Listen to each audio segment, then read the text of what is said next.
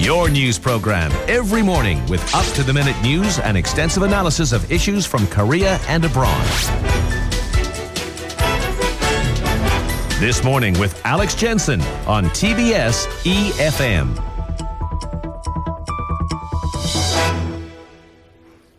So, after the British referendum, the decision by the people, by nearly 52%, to leave the European Union, one of the key figures in the campaign, Nigel Farage, came under fire for stating that it was a mistake to promise that £350 million a week would be spent on the National Health Service. Uh, and earlier this week, we saw him resign as leader of the UKIP party. Uh, also, seen Boris Johnson back away from his reported ambitions to become Prime Minister. Let's speak with John Crace, parliamentary sketch writer for The Guardian newspaper. Good morning to you from Seoul. Good morning.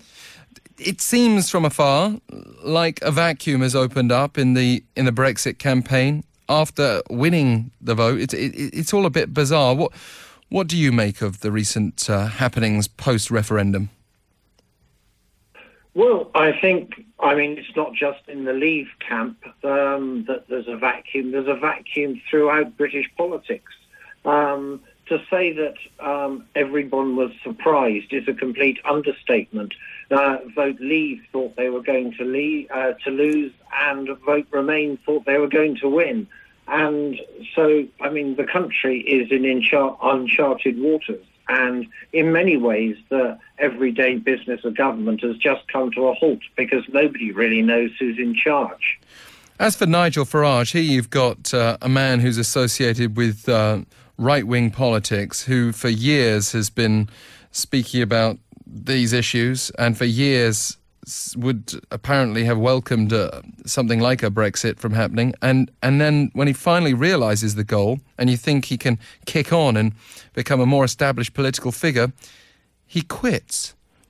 How do we make sense of that? Um, well, if, I mean, this is a very peculiar British situation in, in that the Leave campaign were running two different campaigns. There was the official Leave campaign, which was run by Boris Johnson and Michael Gove, two sort of right wing conservatives, mm. but sort of uh, more establishment figures. And then there was a breakaway group called Leave.eu, of which Nigel Farage and more the more of the far right of the Conservative Party were concerned. So, um, loosely speaking, I mean, there was never. I mean, Nigel Farage, remember, isn't a member of Parliament. Even he's tried seven times to become a member of Parliament and has lost every time. And um, although he is an MEP, uh, that would not guarantee him any kind of negotiating power in uh, sort of Brexit government. It was always the the Brexit uh, negotiating team was always going to come out of the Conservative Party, the uh, those who were on the Leave mm. side. Um, and so, in many ways, Nigel Farage had sort of reached a sort of apotheosis of his career and was, for him, going out on a high. Mm. I mean, there were with Nigel although, I mean, Nigel Farage is a curious individual in that he has resigned three times as leader of UKIP and has bounced back any number of times. Uh, the last, the most recent time was after the last general election when he stepped down uh, after lose, failing to win the um, seat in South Thanet, and um, and then he was back in post 24 hours later. And even at his uh, standing down speech earlier this week on Monday, um, he was sort of leaving the door open by sort of threatening that if the, the conservative Brexit negotiators didn't get what they want, uh, or what he wanted rather, then he would make another comeback. Um, this is a man who is uh, who, who, doesn't really obey the normal rules of politics. Mm-mm. I mean, UKIP had that famous aspect of their campaign, which. Uh, was hammering on the immigration issue, frankly. You had other voices, more articulate voices, that uh, drew far less attention. I'm thinking of the likes of Daniel Hannan MEP. Uh, now, is there a possibility that we're going to face either a second referendum or a rethink of whether Britain will indeed exit the EU, considering you've got th- these big figures like Boris Johnson and, and Nigel Farage out of the immediate picture? Um, it's as clear as mud right now. Um, I don't think there's any chance of having a second referendum. I don't think anyone would go through it, and I think it would cause even more bad blood and split the country even more than it has done in, um, in any case. And so I think that the, whoever is in charge of the negotiations, I think Britain will leave the EU.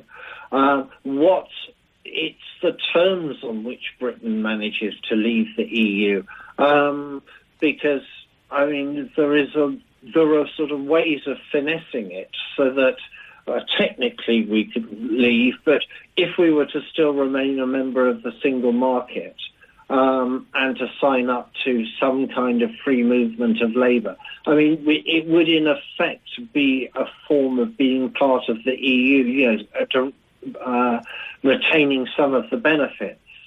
But it's just not clear how much sway anybody's going to get. And also, I mean, negotiations are very much a two-way process.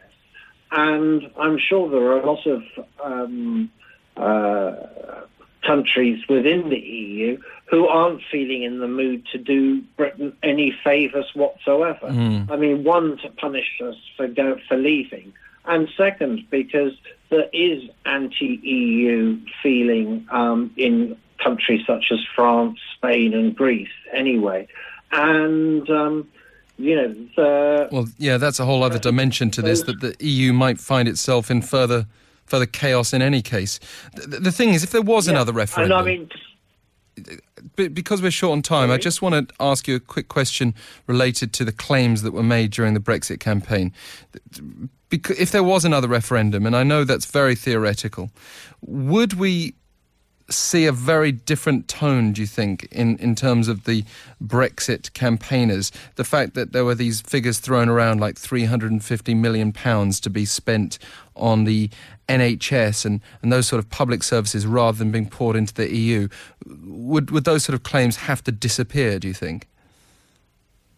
Um, well, they should have disappeared in the in the time. I mean, time and again, uh, Boris Johnson, the Vote Leave, were told that the, you know, to take the 350 million pounds off their bus because it was untrue. Um, it just wasn't a figure. We weren't paying that amount to the EU every week, um, I, and it's. But you know, he just left it up there because it was a good highlight selling figure. I mean, the, um, the reality it was 100 and 50 odd, was it? I, I don't remember the, yeah, the exact it was about figure. 150 million. But I mean, against this, I mean, what we have, I mean, I mean, just to show how bad it is in England, uh, the UK at the moment, um, you know, it was uh, estimated that Britain's contribution to uh, the EU is about 10 billion, 12 billion possibly per year. Um, in the last 12 days, uh, the fall in the uh, you know in the state holding in British banks has been 15 billion.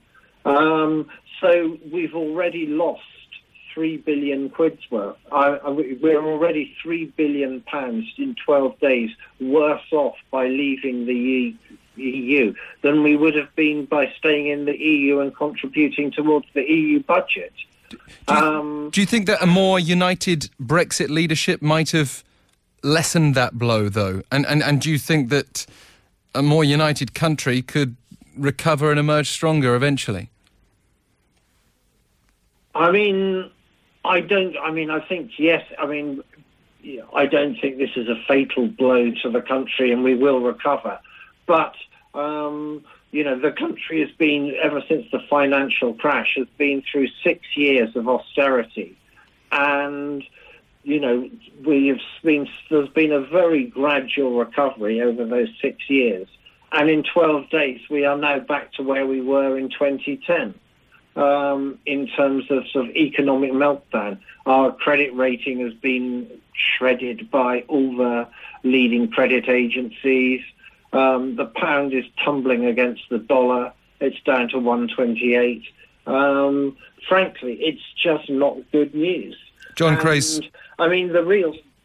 Sorry. Sorry to jump in because we are out of time, but let me let you finish that sentence. The real. Um, I think the real question is: Would people vote the same way? I mean, I think because the, uh, the vote leave was always saying, "Oh, the, you know, the Remain camper is scaremongering this threat of sort of economic, you know, um, sort of uh, disintegration." And you know, now that people have actually seen it happen, um, you know, it wasn't so much Project Fear as Project Fact. And so whether people would actually vote for that again if the referendum was rerun, which I don't think it will be, is another matter. I mean, you know, there's yes. a lot of people who are now being termed regrexit, who are people who are regretting having voted leave. John Crace, we do have to leave it there, but thank you very much for taking the time to speak with us at a late time for you over there in the UK. But not at all. Thanks very much for having me. John Crace of The Guardian newspaper. Our email's open to you, EFM this morning at gmail.com.